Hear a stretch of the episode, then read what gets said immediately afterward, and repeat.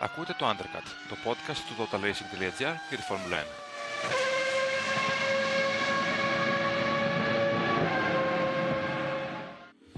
Που λες φίλε μου Χρήστο, ε, όταν σκεφτόμουν να κάνουμε ένα επεισόδιο για κάποιο special, το πρώτο πράγμα που μου ήρθε στο κεφάλι ήταν, ήταν ο κύριος Ναζίρ Χουσέιν ή Χουσέιν. Ε, και πιστεύω ότι ε, δεν ξέρω πόσοι έχουν ακούσει γι' αυτό. Ένας που έχει ακούσει σίγουρα γι' αυτόν από μένα είναι ένας παλιός φίλος. Και δεν ξέρω αν θες να τον εισαγάγεις εσύ για πρώτη φορά. Όχι, κανένα απόλυτος ε, θέμα. Καλωσορίζουμε τον ε, πρώτο καλεσμένο μας, νομίζω, όσο κάνουμε undercut, ε, Δημήτρη. Έναν παλιό φίλο, έναν παλιό γνώριμο, ένα πρόσωπο που έχει γράψει, αν μη τι άλλο, ιστορία με το totalracing.gr. Το Δημήτρη τον Μπίζα, τον οποίο και χαιρετίζουμε, νομίζω, και οι δύο.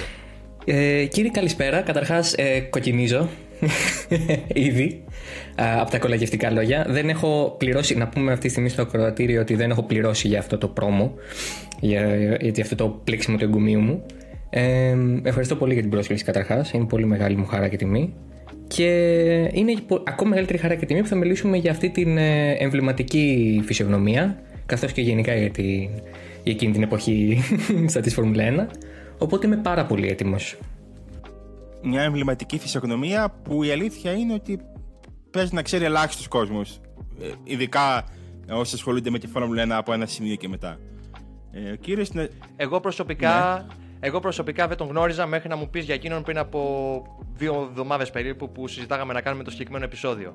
Θα την πω την αμαρτία μου. Ναι, είναι ένας. Ε, κα, Καταρχάς, να πούμε ότι ο Ναζίρ Χουσέιν δεν είναι ένας απλός ε, κριτής, ένας απλός ε, ένα απλό μέλος της ΦΙΑ. Είναι ένας πολύ, μια πάρα πολύ σημαντική προσωπικότητα ε, του ασιατικού μηχανοκίνητου αθλητισμού. Έτσι. Όχι μόνο της Ινδίας από όπου κατάγεται, γενικά ένας άνθρωπος ε, πολύ χαρισματικός, πολύ εμβληματικός για, για, και για τη χώρα και γενικότερα για την ΦΙΑ της εποχής της ε, προεδρίας του Μάξι Μόσλι γιατί καλώς ή κακώς οι δύο αυτοί οι άνθρωποι συνδέθηκαν πάρα, πάρα πολύ, εμφανίστηκαν περίπου μαζί στο, στο παγκόσμιο προσκήνιο ε, της, του μηχανικού της ΦΙΑ και έδραξαν ε, σε πάρα πολύ μεγάλο βαθμό, αν όχι σε καθολικό βαθμό, ε, μια εποχή, ας την πούμε, εγώ τη χαρακτηρίζω πάντα την εποχή μετά τον Ayrton Senna. Οκ, okay, από πού θέλεις να το ξεκινήσουμε. Θες να κάνεις μια εισαγωγή πρώτα να συστήσεις ας πούμε, στο ευρύ κοινό ποιος ήταν ακριβώς ο Ναζίρ Χουσέιν και τι ρόλο έχει ακριβώς στην FIA τα χρόνια εκείνα; Πριν πάμε, στην, πριν πάμε στη FIA, γιατί και το πώς μπήκε ο Χουσέιν στη FIA είναι μια περίεργη υπόθεση. Ο, ήταν γεννημένος καταρχάς ε, στην, στην Ινδία. Ε, το πότε και το πού και το πώς δυστυχώς δεν το γνωρίζουμε. Γιατί καλώς κακό στην εκείνη την εποχή, τη δεκαετία του 1940, ε, η καταγραφή δεδομένων στην εκείνη την περιοχή δεν ήταν και η πιο εύκολη υπόθεση. Ε, εμφανίζεται ως οδηγός αγώνων καταρχάς. Ξέρουμε ότι, ότι κατάγεται από μια εύπορη οικογένεια. Ξέρουμε ότι είχε αρκετά αυτοκίνητα και αρκετά καλά αυτοκίνητα για την, για την εποχή. Ε, ήταν οδηγός μερικών μαχαραγιάδων και νομίζω Δημήτρη ότι κατά να ακούσει οδηγός μαχαραγιάδων πάει το κεφάλι σου κάπου. Ναι, εντάξει, δηλαδή δεν σκέφτεσαι έναν άνθρωπο ο οποίος έχει ζήσει δύσκολα παιδικά χρόνια ε, και δεν σκέφτεσαι και έναν άνθρωπο ο οποίος είναι και. Να, τώρα να το θέσω με κομψό τρόπο.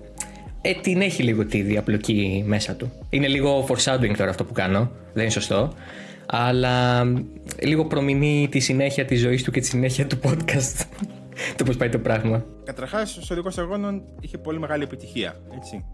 Ε, όταν μεγάλωσε και έγινε ξέρω, μετά τα 40 χρόνια και εκεί που χτυπάει και χτυπάει κρίση μέσης ηλικίας, αποφάσισε να κάνει κάτι πιο ε, δραστικό στην, στην, προς, την πατρίδα του, έτσι. Ε, κατάγεται από, από τη Βομβάη, πάει λίγο πιο ψηλά σε ένα γνωστό, ε, σε μια πολύ γνωστή οροσυρά στα Ιμαλάια, ιδρύει την ε, Ομοσπονδία του Ράλι Ιμαλαίων και, και ξεκινάει ένα από τους πιο αθλητικού αγώνες εκείνη τη εποχής, ε, μαζί με το ράλι Dakar, ας πούμε. Το έτερο ράλι που φόβιζε πάρα πολύ κόσμος ήταν το ράλι των Ιμαλαίων. Ένα από τα ε, πιο δύσκολα, από τα πιο απαιτητικά ράλι εκείνης τη εποχή. Είχε απόσταση 4.000 χιλιόμετρων. Δηλαδή ε, δεν ήταν απλώς ένα. Αυτό που έχουμε τώρα στο νου σαν ράλι. Έτσι, ήταν ένα ένας αγώνας ε, πάρα πολύ ε, ε, σημαντικός, είχε ε, πάρα πολλές συμμετοχές.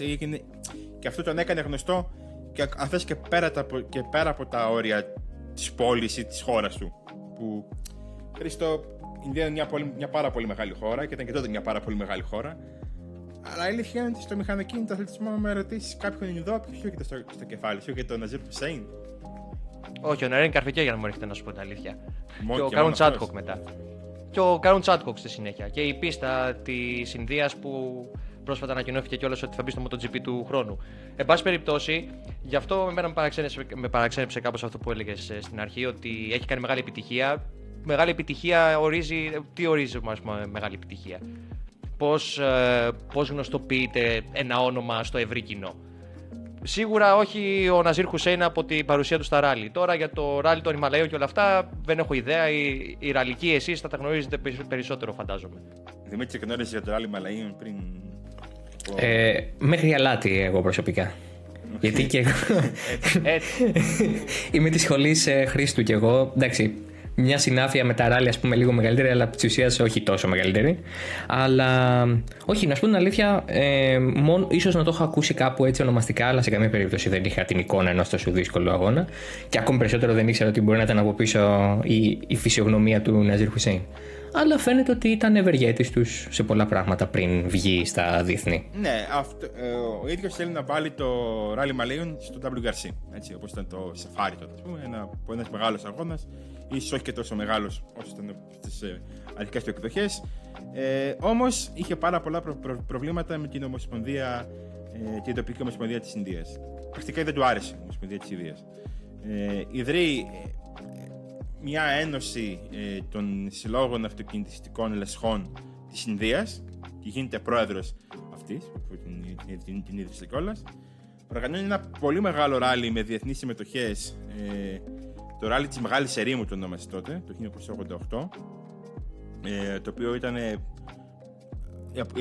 η πραγματική απόσταση είναι πάνω από 8.000 χιλιόμετρα. Ένα, ένα πραγματικό κατόρθωμα. Ο Χριστός. Ε, ο Χριστός και η Παναγία. Ένα πραγματικό κατόρθωμα για εκείνη την εποχή. Ε, και αυτό τον βάζει στα ραντάρ της ΦΙΑ όλα και πιο, όλο και πιο πολύ. Ε, το, η, η Ένωση αυτή, από αυτή πάβει να γίνεται πρόεδρος, αλλά πάβει να γίνεται πρόεδρος γιατί το 1993 στις νέες εκλογές που έγιναν εκλέγεται στο Παγκόσμιο Σύμβουλο του Μηχανικού Αθλητισμού ε,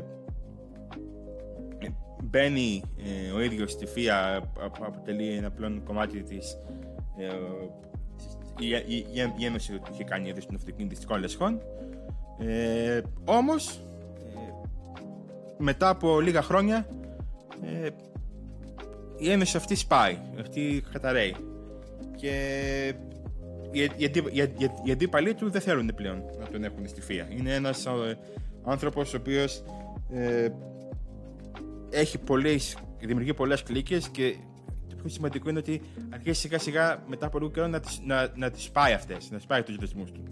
Ε, κυνηγάει πάντα το κάτι παραπάνω. Ε, θέλει να είναι όλο και πιο, και, και πιο ψηλά. Αυτό φυσικά δεν αρέσει σε όλους. Αρέσει όμως σε έναν πολύ συγκεκριμένο άνθρωπο. Και αυτός ο συγκεκριμένος άνθρωπος δεν είναι άλλος από τον πρόεδρο της ΦΙΑ, τον Μάξι Μόσλι.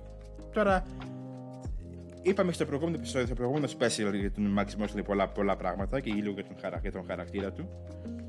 Και νομίζω ότι προσπαθώντας να μιλήσουμε για τον Max Mosley, δεν μπορούμε να πούμε πάρα πολλά χωρίς να σχολιάσουμε το γεγονός ότι ήταν ένας άνθρωπος που όταν είχε στο κεφάλι του κάτι ήθελε να γίνει μόνο αυτό.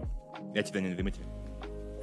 Ναι, όλη η πορεία του Max Mosley στην προεδρία της ΦΙΑ χαρακτηρίστηκε από ε, κινήσεις οι οποίες ήταν ενορχιστρωμένες ε, από τον ίδιο και στην περίπτωση της Φόρμουλα 1 από τον Bernie Eccleston ήταν πολύ ε, απολυταρχική ίσως η στάση του, ήταν όντως πάρα πολύ σειρογνώμων και επιμονός και ήθελε ακριβώς αυτό που είχε στο μυαλό του να γίνει πράγματι. Ε, ήταν μια πολύ περίεργη ε, εποχή γενικά για το μηχανικό αθλητισμό και είναι πολύ περίεργο επίσης το γεγονός ότι αυτοί οι δύο άνθρωποι, μιλώντας για τον Ναζίρ Χουσέν και για τον Μόσλεϊ, κατάφεραν με έναν περίεργο τρόπο για ένα διάστημα να συμπορευθούν. Θα δούμε και στη συνέχεια πώς έχει εξελιχθεί όλο αυτό, θα, θα μας αναλύσεις κι εσύ. Ε, γιατί μιλάμε για δύο ανθρώπους που έχουν πολύ ε, κυριαρχικό στυλ σε ό,τι και να κάνουν. Δηλαδή, μόλις ακούσαμε πούμε, για τον Ναζίρ Χουσέιν ότι έφτιαξε τη δικιά του επί της ουσίας ομοσπονδία μέσα στην ίδια τη χώρα, αψηφώντας την προηγούμενη. Οπότε είναι λίγο ιδιαίτερο αυτό σαν δυναμική μεταξύ τους. Και για τον Μόσλι προσωπικά εντάξει, προφανώς περισσότερος κόσμος γνωρίζει και για το σκάνδαλο και για το, ενώντας δηλαδή για το Spygate και το ρόλο που είχε ο ίδιος στο Spygate και το πώς το αντιμετώπισε. Ε, αλλά υπάρχουν και τα θετικά στοιχεία του Μόσλι που φαντάζομαι ότι τα αναλύσατε κι εσείς. Οπότε εκεί είναι το ζήτημα του τι έχει κάνει αυτός ο άνθρωπος στην Ομοσπονδία και ποιο είναι τελικά το, το aftermath της ε, πορείας του, που ήταν και πάρα πολύ μεγάλη, προφανώς μια τεράστια θητεία στη, στον προεδρικό θόκο της Ομοσπονδίας. Χρήστο, όταν, όταν, όταν σκέφτεσαι Max Mosley και εντάξει, το Spygate σίγουρα ήταν κυριαρχικό φαινόμενο, αλλά νομίζω ότι ε, η πρόοδο που είχε η Φόρμουλα 1 σε, άλλα, σε άλλου τομείς, όχι μόνο η Φόρμουλα 1, και γενικότερα μηχανική αθλητισμό στην ασφάλεια ή στην ε, θεματικότητα που γνώρισε στην Προεδρία και δεν είναι κάτι που πρέπει να παραγνωρίζουμε. Σίγουρα και το ξεκίνημα της θητείας του συνέπεσε με μια μαύρη εποχή για, το, για τη Φόρμουλα 1. Αν σκεφτούμε ότι μόλις ή λιγότερο από ένα χρόνο αφού τον έλαβε Είχαμε το μαρτυρικό κοινοτρίμερο στην Ήμολα με το θάνατο ενός εκ των κορυφαίων οδηγών στην ιστορία του Άιρτον Σένα και του Ρόλαντ Ρατσεμπέργκερ βέβαια, το οποίο δεν πρέπει να παραγνωρίζουμε. Έγιναν κινήσεις ε, ως προς την ασφάλεια των μονοθεσίων και την ασφάλεια των αγώνων ταχύτητας συνολικά, οι οποίες πέτυχαν ε, και πτυχές τους ακολουθούνται μέχρι και σήμερα. Έγινε ένα ξεκίνημα σε κάθε περίπτωση, το οποίο ε, δεν, είχε, δεν υπήρχε μέρημνα τουλάχιστον από την FAA νωρίτερα σε τέτοιο βαθμό. Όμως, ε, Δημήτρη και Δημήτρη, αυτό που η γεύση που μένει στο τέλος, η επίγευση από τη θηρία του Max Mosley είναι μάλλον αρνητική γιατί παρά όλα αυτά ε, μένουμε μάλλον με τα σκάνδαλα τα οποία προέκυψαν όχι μόνο στη Φόρμουλα 1 και στα ράλι. Ε, στο διάστημα της προεδρίας Mosley είχαμε διάφορα ευτράπελα, έτσι. Σίγουρα. Ε, και τώρα θα ξεκινήσουμε το κεντρικό κομμάτι. Δηλαδή, έγινε ο Χουσέιν στη Φία, είναι ο Μόσλε στη Φία, δύο για μένα πολύ, αντι, πολύ άνθρωποι, πολύ παρόμοιοι άνθρωποι, ίσως και υπερβολικά παρόμοιοι άνθρωποι, ε, αναλαμβάνουν. Ε, ο, ο, ο Χουσέιν αναλαμβάνει αντιπρόεδρος του αθλητισμού. Ένα από του πέντε αντιπρόεδρους του αθλητισμού της ε, ΦΙΑ εκείνη, την περίοδο, στις δεύτερες εκλογές. Ε, και αμέσως γίνεται ένας από του τέσσερις μόνιμους ε, αλυτάρχες της Φόρμουλα 1. Γιατί έτσι που τότε δεν υπήρχε το, το, το, το, το τωρινό ε, σύστημα με τους τρεις ε, αλυτάρχες, τους δύο μόνιμους της ΦΙΑ, έναν από, από την κεντρική, από τη χώρα που διεξάγει το αγώνας, συν άλλον έναν ε, οδηγό που έχει ρόλο συμβούλου, ε, το οποίο ισχύει μέχρι και φέτος. Ε, υπήρχαν τέσσερις, τέσσερις αλυτάρχες, ένας εκλεγόταν σε κάθε αγώνα. Και ο δεύτερος αγώνας που καλείται να ε, εποπτεύει ο Ναζίρ Χουσέιν είναι ένας αγώνας που κρίνει πάρα πολλά στο πρωτάθλημα του 1998 είναι το Βρετανικό Grand Prix. Πάρα πολύ βροχή σε όλη τη διάρκεια του αγώνα. Ε, αυτοκίνητα, ούτε ένα αυτοκίνητο δεν έχει μείνει, επειδή την έβλεπα πρόσφατα τον αγώνα, ούτε ένα αυτοκίνητο δεν, δεν έχει μείνει ε, χωρίς να έχει βγει από την πίστα. Έτσι. Ε, ακόμα και ο Σουμάχερ που θεωρείται τότε όχι απλά ανυπάρβλητα στη βροχή, ε, τα καταθέματα του τα προηγούμενα χρόνια είναι ιστορικά ακόμα και σήμερα. Ε, ο Μίκα Χάικ δεν έχει την πρωτοπορία του αγώνα, κάνει λάθος ε, δίνει την πρωτοπορία στον Μίκαλ Σουμάχερ που οδηγεί πάρα πολύ γρήγορα. Όμως, ενώ έχει, ενώ έχει τρακάρει ο Τζόνι Χέρμπερτ με την Στιούαρτ, προσπερνάει υπό το καθεστώς και των σημείων, ρίχνει γύρω στον Αλεξάνδρ Βούρτς.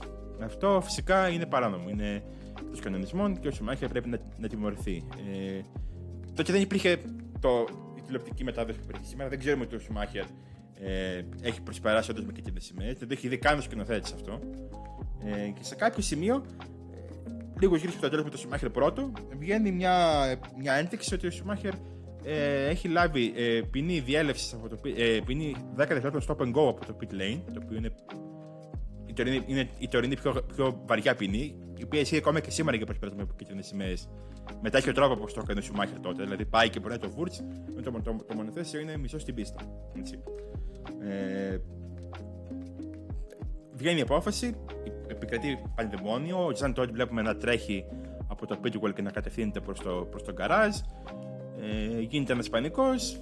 Τέλος πάντων, έρχονται κάποιοι άνθρωποι της ε, της ΦΙΑ, μιλάνε, συζητούν. Ο Σουμέχη δεν εκτίζει την, την, την, την ποινή του σε αυτούς τους γύρους. Είναι 10-12 γύροι πριν το τέλος. Ε, φτάνουμε στον, στον τελευταίο γύρο, ξανα, ξαναβγαίνει η ένδειξη για ότι ο Σουμέχερ έχει ποινή και ενώ ε, είμαστε στον τελευταίο γύρο, ο Σουμάχερ μπαίνει στα pitch, περνάει τη γραμμή του τερματισμού, δεν έχει εκτίσει την, την ευθύνη, ε, όπως είναι φυσιολογικό, παίρνει την νίκη. ακολουθεί ένα πανδαιμόνιο καθώς οι κάμερες έχουν μπερδευτεί και οι σκηνοθέτες έχουν δείξει τον Χάκιν ενός νικητή. Τελικά ο Σουμάχερ πανηγυρίζει ε, και ανεβαίνει και στο βάθρο, παίρνει και το έπαθλο και όλα αυτά. Η Μακλάρεν φυσικά καταθέτει έφεση, γιατί δεν, δεν ε, ε, έγινε σωστά η ποινή. Και όχι απλά η έφεση απορρίπτεται, αλλά ο Σουμάχερ παίρνει και πανηγυρικά τη νίκη. Και η αλήθεια είναι ότι ξαναβλέποντά το Δημήτρη, ε, δεν βγάζουμε και πολύ νόημα. Τώρα διάλεξε και εσύ άνθρωπο. να μιλήσει για Σουμάχερ. Όποιον και, να, όποιον και να διαλέξω τώρα είμαι σε ένα δύσκολο ψήνιο, αλλά...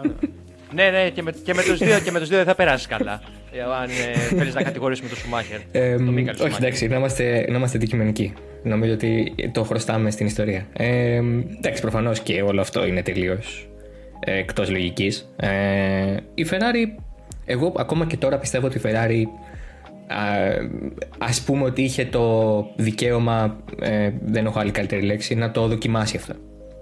Ε, και οκ, okay, από εκεί και πέρα μετά ήταν, θα έπρεπε να είναι δουλειά των αγωνοδικών και της FIA να αποφασίσουν ότι παιδιά αυτό είναι παράνομο, δεν μπορεί να εκτίσει έτσι ποινή ο Σουμάχερ. Οπότε είναι από την πλευρά της ομάδας της Ferrari ενώ οκ okay, προφανώς η κίνηση ήταν μια κίνηση κάπως ε, ρίσκου ότι ok μπορεί και να πιάσει μπορεί και να μην πιάσει. Ε, η McLaren προφανώς και είχε το νόμιμο δικαίωμα να κάνει την έφεση. Αυτό που προφανώς πάντα είναι το ερώτημα είναι γιατί η FIA πήρε αυτή την απόφαση. Για ποιο λόγο η FIA δεν, ε, δεν άφησε καν την έφεση της McLaren να ακούσει επί της ουσίας την απέρριψε. Λοιπόν, και, ναι. το έχω, έχω την απάντηση. Ναι. Υπάρχει απάντηση στα, στα έγγραφα της FIA που έχουν ανέβει εδώ και 1,5 χρόνο. Έχουν ανέβει όλα από το 1994 και μετά. Mm-hmm. Ε, αυτό που λέει η ανάρτηση της FIA είναι ότι επειδή η απόφαση κλείθηκε 13 γύρους πριν το τέλος, η, η, η ποινή, και η ποινή έγινε, 25, έγινε πάνω από 25 λεπτά. Η, η έκθεση ποινής έγινε πάνω από 25 λεπτά μετά το αδίκημα. Ε, σημαίνει ότι οι, τα 6 λεπτά αφαιρούνται, οι 6, γύροι. Παίρνουμε αυτούς τους 6 γύρου πριν από τον 13ο γύρο στο 19. Βλέπουμε, παίρνουμε τον, τον μέσο χρόνο. Βλέπουμε ότι τα λεπτά που έχουν περάσει είναι 31. mm Άρα είναι ο 18ο γύρος. Είναι 18 γύρους πριν το, πριν, πριν το, πριν το τέλος του αγώνα, μάλλον. Άρα δεν μπορούμε να, να βάλουμε ποινή 10 δευτερόλεπτα στον, στον Σουμάχερ. Άρα η ποινή είναι, έχει, έχει, δεν χρειάζεται να εφαρμοστεί. Άρα σωστά ο Μίκελ Σουμάχερ παίρνει τη νίκη. Αυτό φυσικά δεν, δεν ισχύει σε κανέναν, σε κανέναν, με κανέναν κανονισμό. Η, η έφεση. Ε, ναι. Εγώ κάπου χάθηκα. Προφανώς. Δεν, είναι, δεν, είναι, δεν είναι κάτι εύκολο. Κάπου δεν χάθηκα σε αυτό που έλεγες Δημήτρη. μου φαίνεται, πολύ, ε... φαίνεται πολύ αστείο. Μου φαίνεται πολύ αστείο, δεν ξέρω. Φυσικά ε, πηγαίνει στο, στο δικαστήριο των Εφέσεων. Το, η έφεση μακριά απο, απορρίπτεται, όμως όμως, αναγνωρίζει ότι οι γονιοδίκε έχουν κάνει λάθος. Το πιο σημαντικό. Και αφαιρείται η άδεια του, του, του, του Ναζίρ Χουσέιν, ο οποίος ε, τρώει ποινή τριών ετών ε, αφαιρείται το δικαίωμα, το δικαίωμα να είναι αγωνοδίκης. Καλά ως εδώ. Sounds oddly familiar το αναγνωρίζουμε ότι έχει γίνει λάθος, αλλά δεν αλλάζουμε τίποτα. Ναι, κάποιος θα λέγει ότι έχει ξαναγίνει. Κάτι θυμίζει αυτό λίγο, ναι, ναι. Όμως, σε αντίθεση με άλλες περι, περι, περιπτώσεις, ο, του θαύματος, ο Ναζίρ Χουσέιν επιστρέφει στη Φόρμουλα 1 μετά από 10 μήνες. Αυτό είναι λιγότερο από 3 χρόνια, αν μετράω σωστά είναι, είναι, ναι, είναι σχεδόν 20 μήνες λιγότερο. ναι, ναι. Ε, δεν, δεν, δεν υπάρχει κάποιος ε, λόγος. Δεν γυρίζει ως αγωνοδίκης, γυρίζει ως τεχνικός σύμβουλος. Αυτό έχει τα δικά του δεδομένα. Όμως, ο δεύτερος αγώνας, τον οποίο κλείνει καλύτερος ως τεχνικός σύμβουλος του Τζο Μπάουερ, είναι ένας άλλος περισπούδο αγώνας. Είναι το Grand Prix Μαλισσία του 1999. Χρήστο, εσύ που είσαι και ο οπαδό του Μίκαλ Σουμάχερ, θε να μας θυμίσει τι είχε γίνει στο Grand Prix Μαλισσία του 1999. Έχουν κάνει το 1-2 η Ferrari, προεξάρχοντο του Eddie Irvine, με το Σουμάχερ να του χαρίζει την νίκη, διότι ο Ιρλανδός, Βόρειο Ιρλανδός μάλλον, ήταν ε, στο κυνήγι του τίτλου εκείνη τη χρονιά. Ε, για πολλούς και διάφορους λόγους. Λόγω του τραυματισμού βασικά του Μίκαλ Σουμάχερ, ο οποίος είχε σπάσει το πόδι του στο Silverstone. Στον αγώνα του Silverstone το 99 βέβαια. Ε, και οι δύο Ferrari βρίσκονται παράτυπες μετά το τέλος του αγώνα λόγω των bargeboard ε, τα οποία δεν, είχαν, ε, δεν πληρούσαν τις προδιαγραφές της FIA. Επομένως, Οι δύο Ferrari ακυρώθηκαν και με αυτόν τον τρόπο ο Μίκα Χάκινεν κατακτούσε το, παγκόσμιο πρωτάθλημα, το δεύτερο παγκόσμιο πρωτάθλημα, έναν αγώνα πριν τελειώσει εκείνη η σεζόν. Αλλά τι έγινε; Αλλά τι έγινε, η Ferrari έκανε έφεση και δικαιώθηκε με αποτέλεσμα να πάρει πίσω το 1-2 της και το πρωτάθλημα να κρυφεί στον τελευταίο αγώνα. Που και πάλι το κατέκτησε ο Μίκα Χάκινεν. Και με δεδομένο ότι ο Ναζίρ Χουσέιν ήταν ε, τεχνικός σύμβουλος, ε, νομίζω ότι μπορώ να καταλάβω το μοτίβο το οποίο ισχύει στο, στην περίπτωσή του και εκεί που πας εσύ την κουβέντα, Δημήτρη. Κοιτάξτε, έχει κάνει δηλώσεις για το θέμα ο Μάξ, ο, ο Μάξ Μόσλι. Και λέει το εξής. Πέντε λέει αδέσμευτοι και, αδέσμευτοι και παρόλα ε, καθόλου ανεξάρτητοι κριτές. Ε, ναι, Αβέσμευτο τύπο. Ναι. Κριτές, okay, εξέτασε ναι. κάθε πτυχή του, του, του, του, του γεγονότου.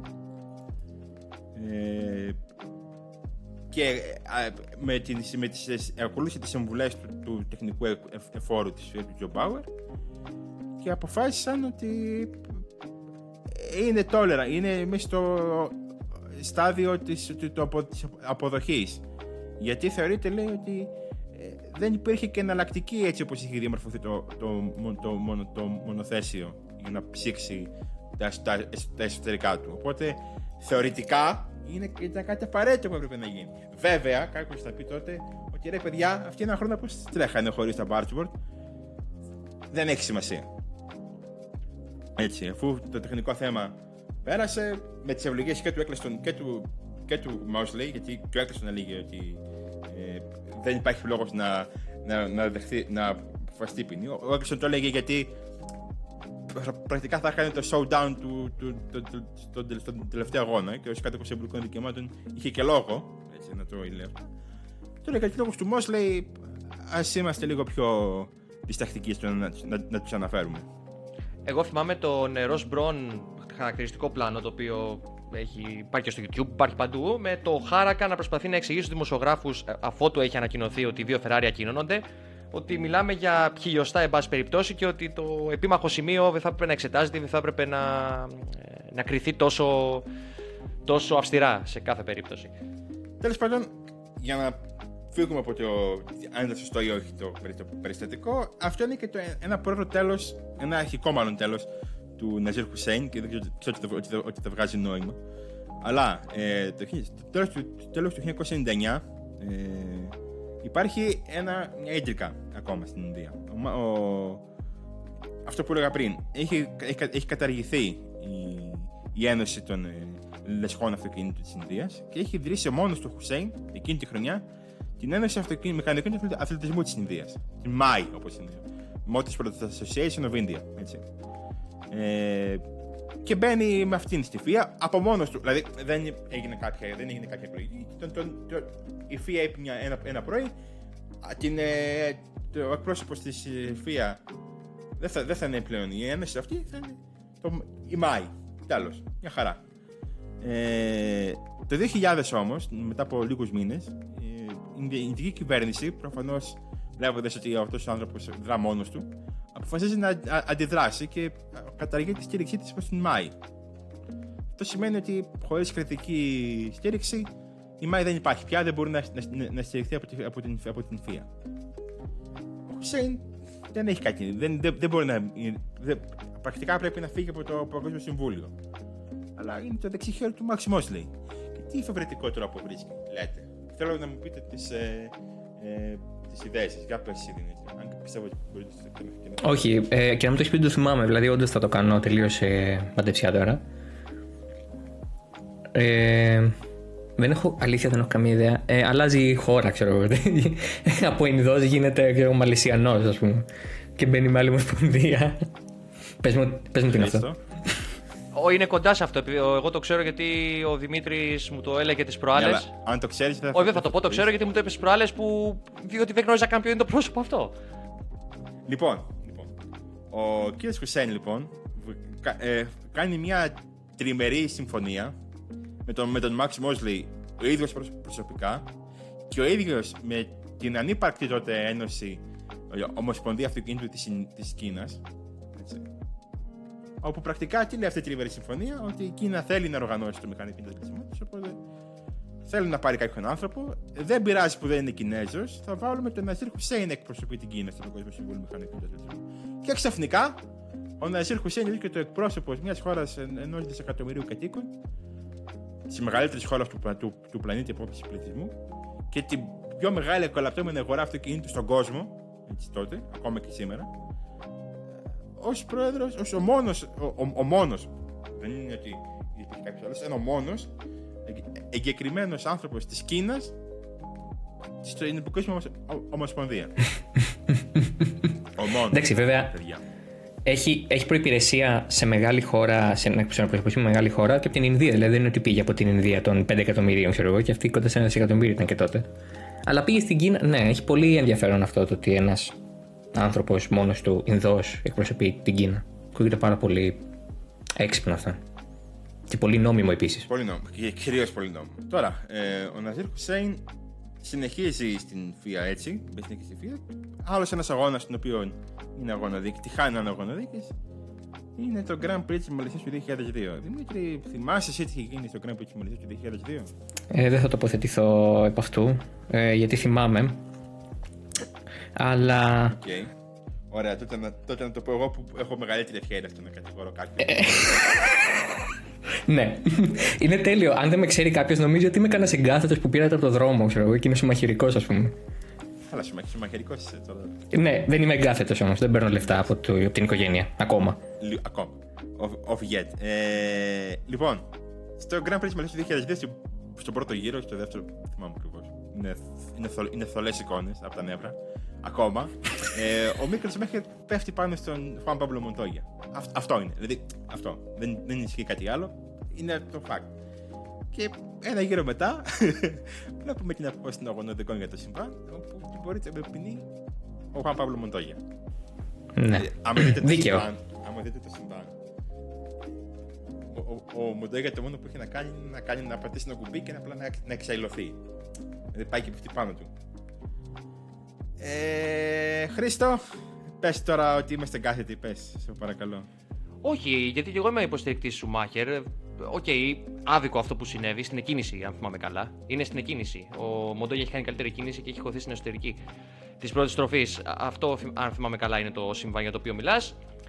Η μόνη μου ανάμνηση από αυτό, γιατί τον αγώνα με τον είχα δει εννοείται τότε ζωντανά, τον είδα μετέπειτα, είναι αυτό το Y του Μοντόγια στον ασύρματο, ε, εκτείοντας την ποινή διέλευσης από τα PIT.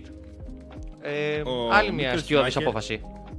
Ο Μίκελ Σουμάχερ μετά τον αγώνα λέει ότι ήταν λίγο αυστηρή απόφαση των αγωνοδικών. Έως, ήταν μάλλον λίγο έως πολύ αυστηρή απόφαση των αγωνοδικών να κατηγορήσουν τον Μοντόγια. Ε, ο Σουμάχερ λέει, εγώ ε, απλά είχα υποστηριχθεί και έπεσα πάνω του. Δηλαδή λέει, κάνει τη βλακεία. δεν δεν μας τα λόγια του, δεν το, δεν το κάνει και ποτέ άλλωστε. Ε, σχεδόν ποτέ. Τι σχεδόν ποτέ. Όπα, όπα, όπα, τι σχεδόν ποτέ. Τι σχεδόν ποτέ.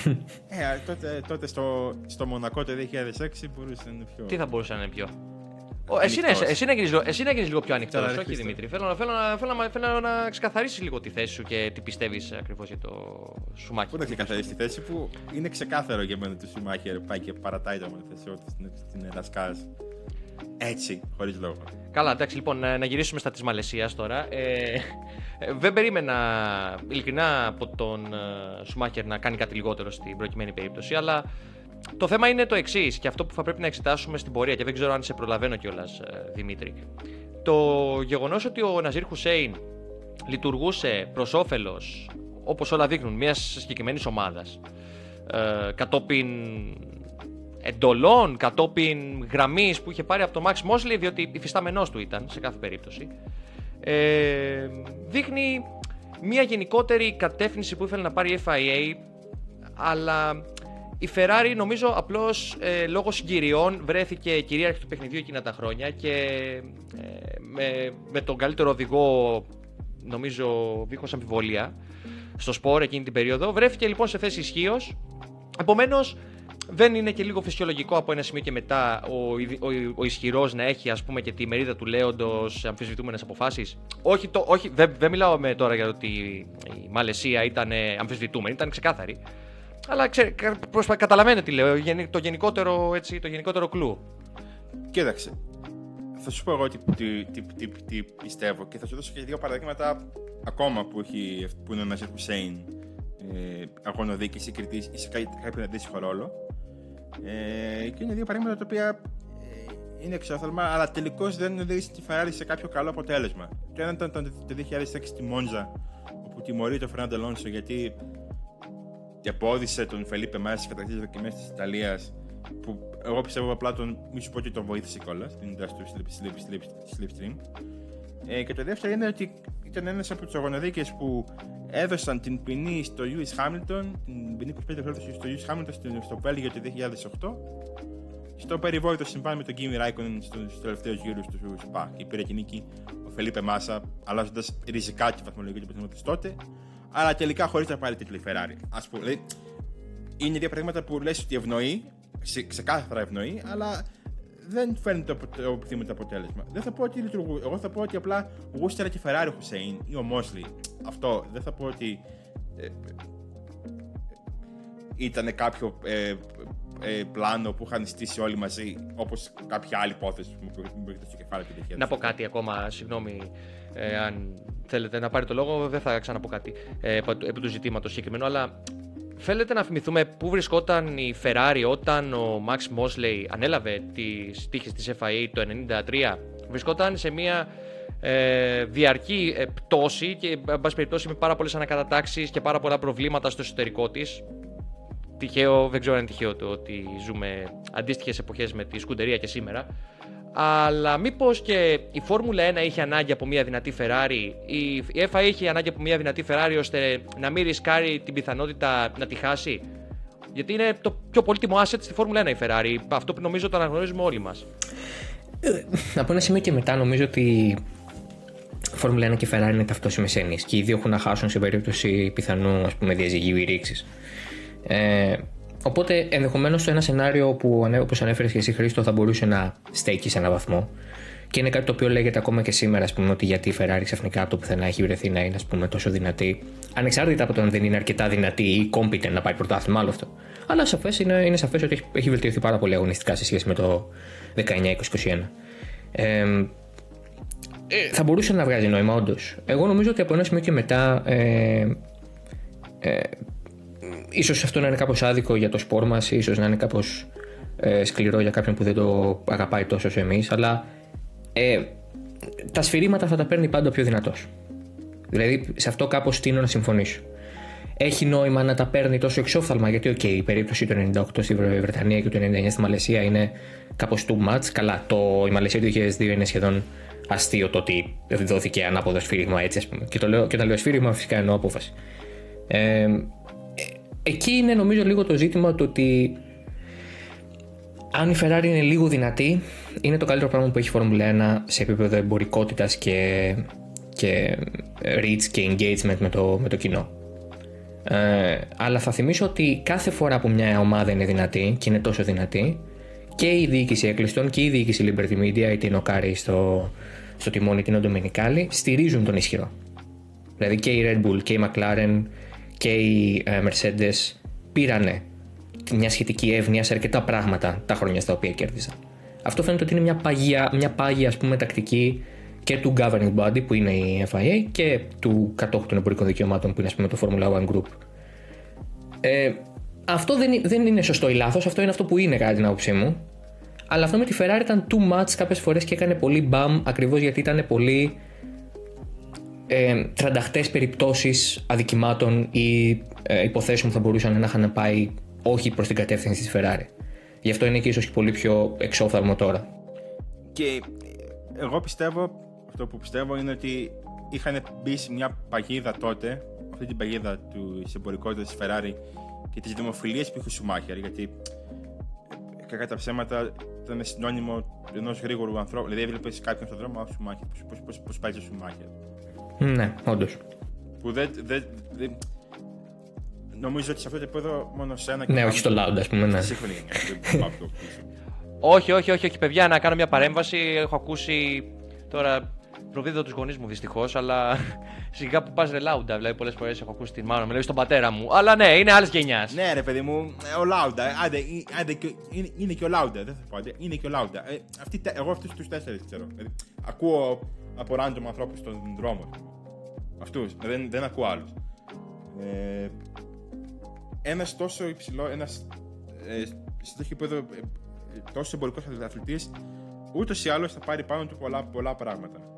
Ε, είτε με τον έναν είτε με τον άλλον τρόπο. Θα πάρει πάρα πολύ δημοφιλία, θα πάρει αποφάσεις, θα πάρει τα σπόρια που λέμε, και παραπάνω από τα, από τα, από τα σπόρια. Θα πάρει πολύ μεγάλο hate επίσης, γιατί ε, δε- α, σε κάποιο σημείο και μετά βαριέσαι να, κερ- να, να, να κερδίσουν οι ίδιοι κύριοι.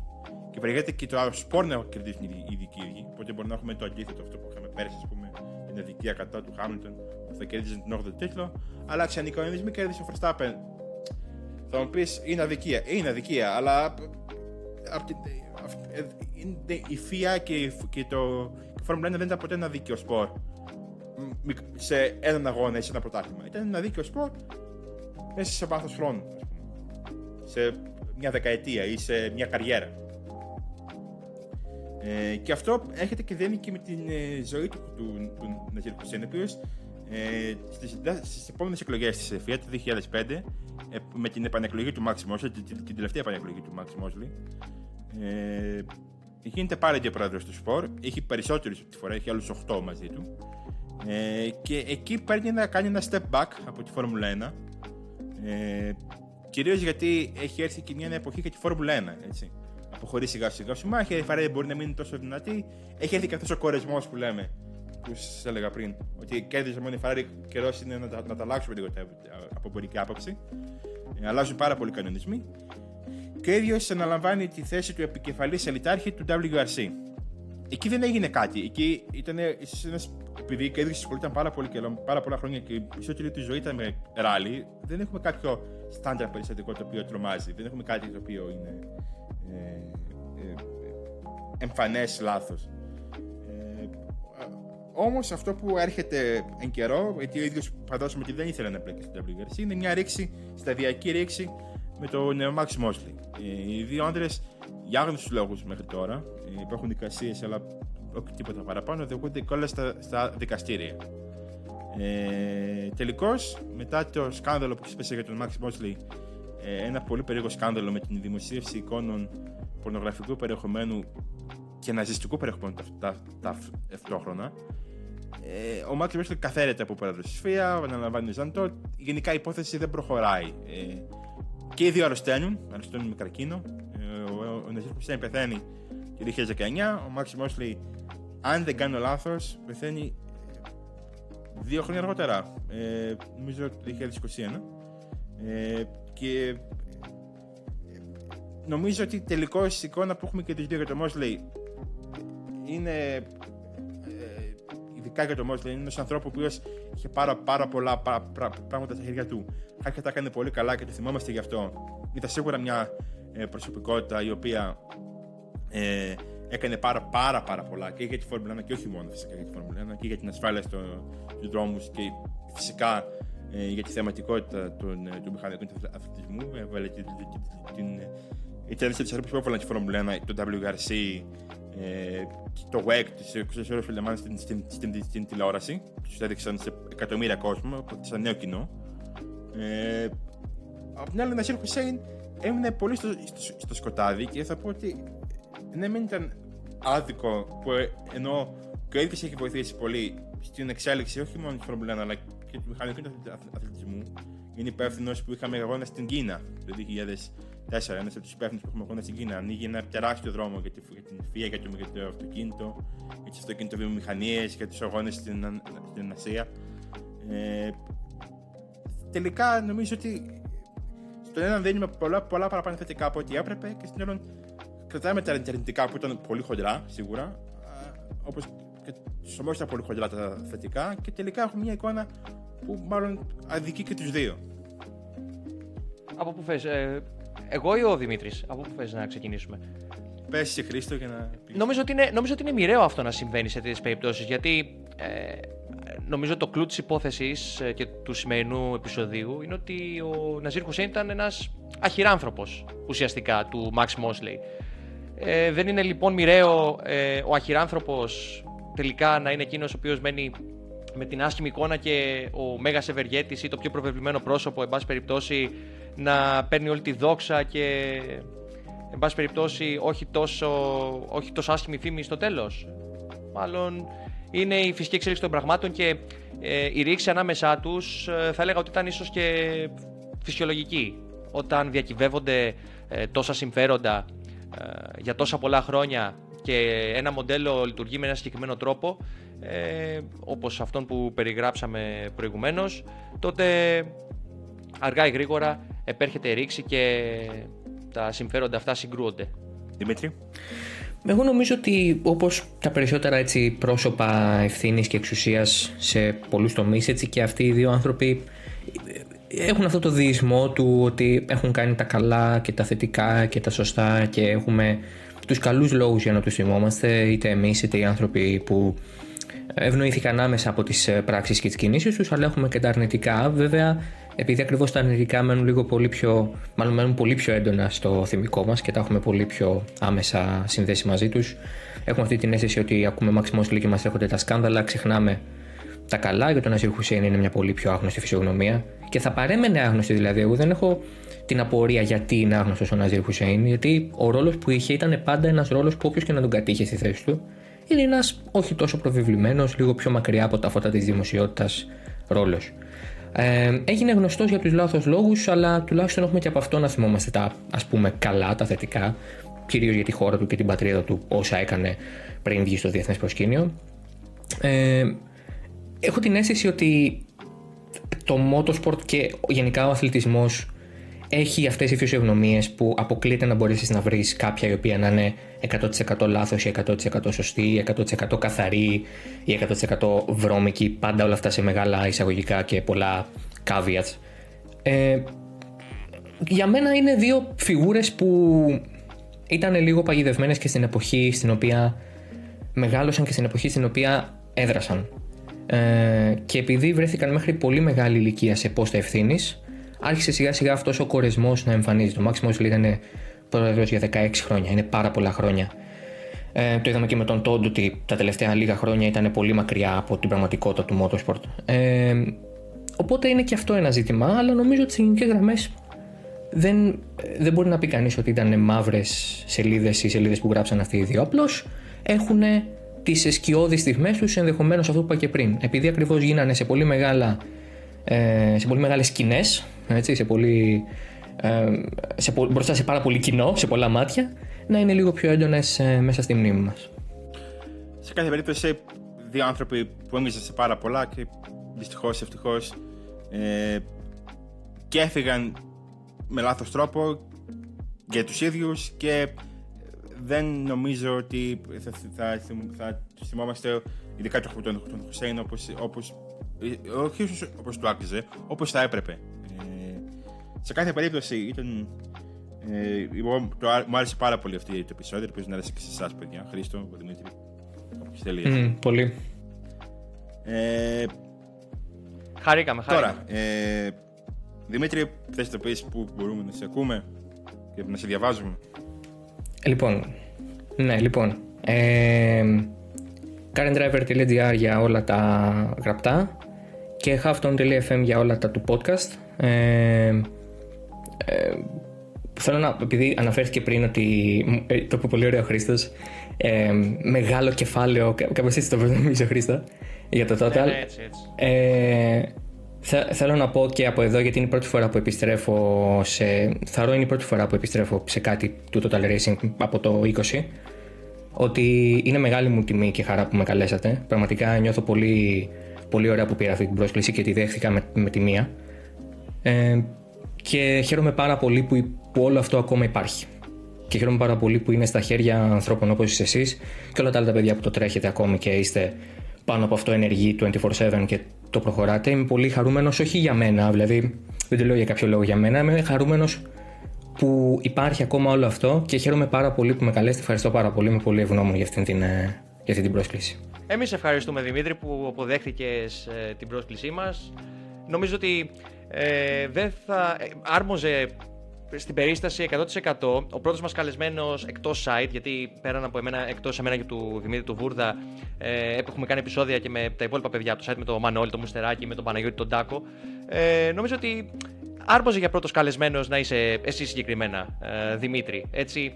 Βέβαια, εμένα, να σου πω την αλήθεια, πριν κάνουμε το επεισόδιο, δεν ξέρω αν θα μπορέσουμε να το κάνουμε αυτό ή θα μας κόψουν ε, λόγω copyright. Ήθελα να βάλω το Κι ήρθες πάλι πίσω από το βολοφόνο το τραγούδι. Κακά κορίτσια. Εντάξει, δεν ξέρω.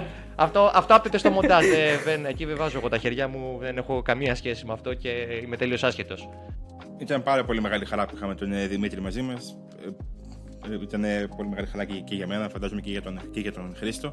Ε, τώρα, ε, ήταν το δεύτερο special ε, Undercut, μια ξεχωριστή εκπομπή για τον Ναζίρ Χουσέιν και όχι μόνο, φυσικά.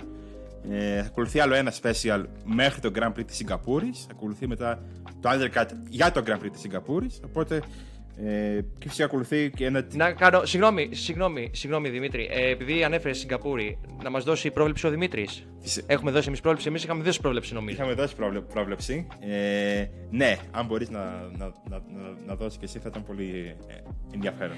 Ε, θα έχουμε πρώτη νίκη Mercedes, θα πω εγώ. Δεν ξέρω γιατί. Α, ωραία. Είμαστε, Ωραία, έχουμε, έχουμε τρεις στα τρία. είμαστε στο ίδιο μήκος κύματο. Σύμπνοια, ναι, ναι, ναι. σύμπνοια. ε, τέλεια, μια χαρά. Ωραία. Ε, Mercedes, Σιγκαπούρη, τέλεια. Μια χαρά. Λοιπόν, οπότε, ε, μέχρι τότε ε, ακου- ε, δεν έχει μόνο το Grand Prix Σιγκαπούρη, έχει, Gra- έχει Rally Νέα Ζηλανδίας και έχει και MotoGP στην Ταϊλάνδη. Οπότε οι ώρες θα είναι περίεργες και, και για τα δύο. Ε, για τη Σιγκαπούρη όχι τόσο. Ε, αυτό που έχετε να κάνετε φυσικά μέχρι τότε είναι να, ακολου- να ακολουθείτε το Total Racing ε, στο YouTube, να κάνετε και ένα like στο βίντεο και άμα σας αρέσει. Σε όλα τα social media φυσικά στα υπόλοιπα. Spotify και τα ε, Google Podcast, Apple Podcast και τα λοιπά και τα λοιπά. Ε, άμα θέλετε να μπείτε και στο server μας στο Discord έχουμε μια πολύ καλή παρέα, ελπίζω να σας, να σας αρέσει και εσάς. Μέχρι το επόμενο Undercut, λοιπόν, να είστε όλοι και όλες καλά. Για χαρά.